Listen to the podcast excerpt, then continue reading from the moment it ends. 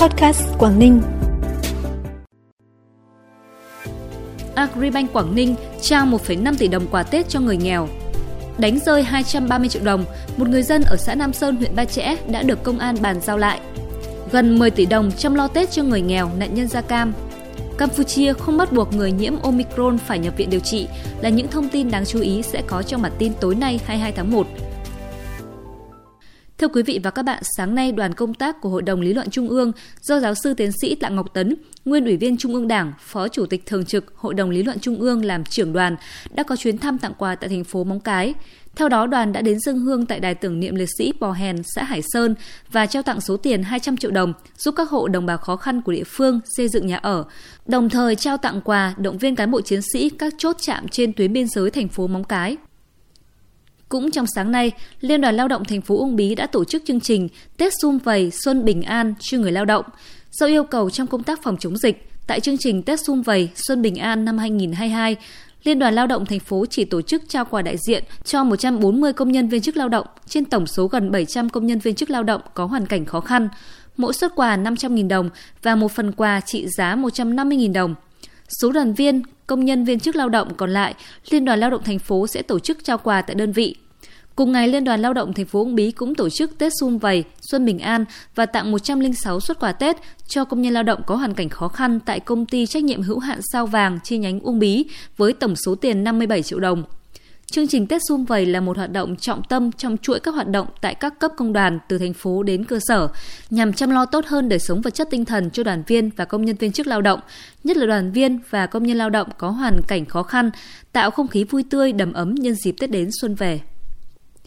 Nhân dịp Tết Nguyên đán nhâm dần 2022, hôm nay Ngân hàng Nông nghiệp và Phát triển Nông thôn chi nhánh Quảng Ninh, Agribank Quảng Ninh đã trao tặng 100 suất quà Tết là tiền mặt với tổng trị giá 50 triệu đồng cho các hộ gia đình có hoàn cảnh khó khăn trên địa bàn phường Trần Hưng Đạo, thành phố Hạ Long. Được biết trong dịp Tết Nguyên đán nhâm dần 2022, Agribank Quảng Ninh đã dành 1,5 tỷ đồng kinh phí tặng quà Tết cho các hộ nghèo, hộ cận nghèo, hộ có hoàn cảnh khó khăn và các đối tượng chính sách tại thành phố Hạ Long, thành phố Cẩm Phả, thị xã Quảng Yên và các huyện Tiên Yên, Vân Đồn, Bình Liêu, Ba Chẽ, Cô Tô. Cũng trong dịp Tết Nguyên đán, Agribank Quảng Ninh đã tổ chức khánh thành, bàn giao và trao kinh phí 140 triệu đồng hỗ trợ kinh phí xây dựng giếng khoan nước sạch cho trường mầm non Quan Lạn và công trình dẫn nước sạch cho trường tiểu học và trung học cơ sở Ngọc Vừng của huyện Vân Đồn.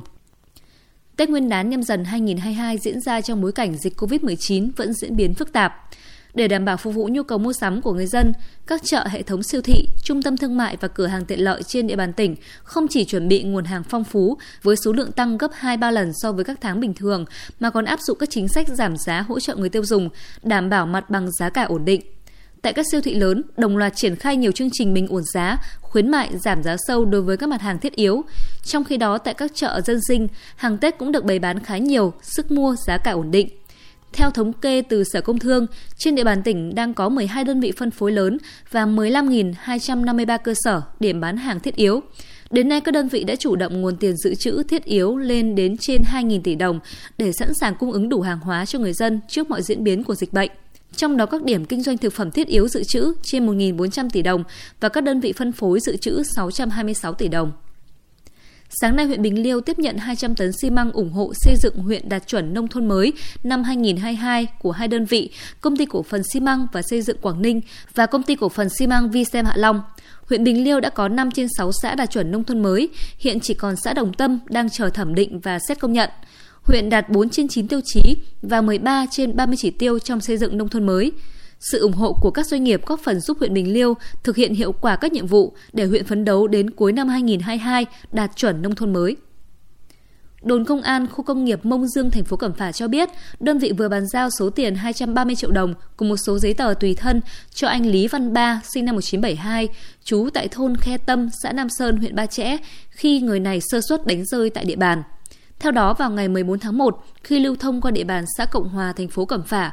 Do sơ suất nên anh ba làm rơi một chiếc túi màu đen, bên trong có đựng số tiền 230 triệu đồng và một số giấy tờ tùy thân. Ngay khi phát hiện đánh rơi tiền, anh ba đến đồn công an khu công nghiệp Mông Dương để trình báo. Tiếp nhận tin báo, đồn công an khu công nghiệp Mông Dương đã nhanh chóng tiến hành giả soát, sử dụng các biện pháp nghiệp vụ, đồng thời vận động nhân dân xung quanh khu vực trên tuyến đường gia đình anh ba đi qua để tìm tài sản nếu nhặt được. Qua giả soát, một người dân tạm trú tại xã Cộng Hòa, thành phố Cẩm Phả đã nhận được số tài sản trên. Sau khi xác nhận, đồn công an khu công nghiệp Mông Dương tiến hành lập biên bản và cùng người dân trả lại toàn bộ số tiền và giấy tờ cho anh Lý Văn Ba. Bản tin tiếp tục với những thông tin trong nước và quốc tế đáng chú ý. Bộ Y tế cho biết kể từ đầu dịch đến nay, Việt Nam có 2 110.737 ca mắc COVID-19, đứng thứ 28 trên 224 quốc gia và vùng lãnh thổ, trong khi với tỷ lệ số ca nhiễm trên 1 triệu dân, Việt Nam đứng thứ 143 trên 224 quốc gia và vùng lãnh thổ. Bình quân cứ 1 triệu người thì có 21.386 ca nhiễm. Đến nay, Việt Nam đã ghi nhận 133 ca mắc COVID-19 do biến chủng Omicron tại 10 tỉnh thành phố là Hà Nội, Quảng Nam, thành phố Hồ Chí Minh, Hải Dương, Hải Phòng, Thanh Hóa, Đà Nẵng, Khánh Hòa, Long An và Quảng Ninh.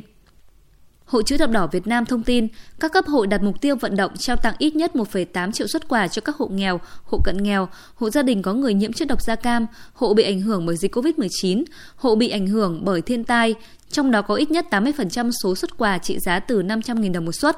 Hình thức hỗ trợ được triển khai qua phiên chợ Tết nhân đạo, tặng quà trực tiếp, vận động giúp sửa chữa nhà ở, xây nhà chữ thập đỏ, tặng thẻ bảo hiểm y tế, khám chữa bệnh nhân đạo, tặng học bổng, tặng bò sinh sản, hỗ trợ sinh kế. Về phía Trung ương Hội chữ thập đỏ Việt Nam, đơn vị đã hỗ trợ các tỉnh, thành phố gần 10 tỷ đồng để chăm lo Tết cho người nghèo và nạn nhân chất độc da cam. Kể từ ngày 21 tháng 1, bệnh nhân nhiễm biến thể Omicron tại Campuchia không bắt buộc điều trị tại bệnh viện. Đây là chỉ đạo mới nhất của Thủ tướng Campuchia Hun Sen. Theo thông báo, người nước ngoài nhập cảnh quốc gia này bị phát hiện dương tính với Omicron hay các biến thể COVID-19 khác, được phép điều trị tại khách sạn, đại sứ quán hoặc cơ sở tùy chọn. Đối với công dân Campuchia nhiễm Omicron cũng có thể điều trị tại nhà như các trường hợp nhiễm biến thể khác. Tuy nhiên, Thủ tướng Hun Sen cũng nhấn mạnh, việc được lựa chọn nơi điều trị không có nghĩa là bệnh nhân được tự do ra ngoài. Theo Bộ Y tế Campuchia, tính đến hết ngày 21 tháng 1, nước này đã phát hiện 503 trường hợp nhiễm biến thể Omicron, trong đó có 351 ca nhập cảnh.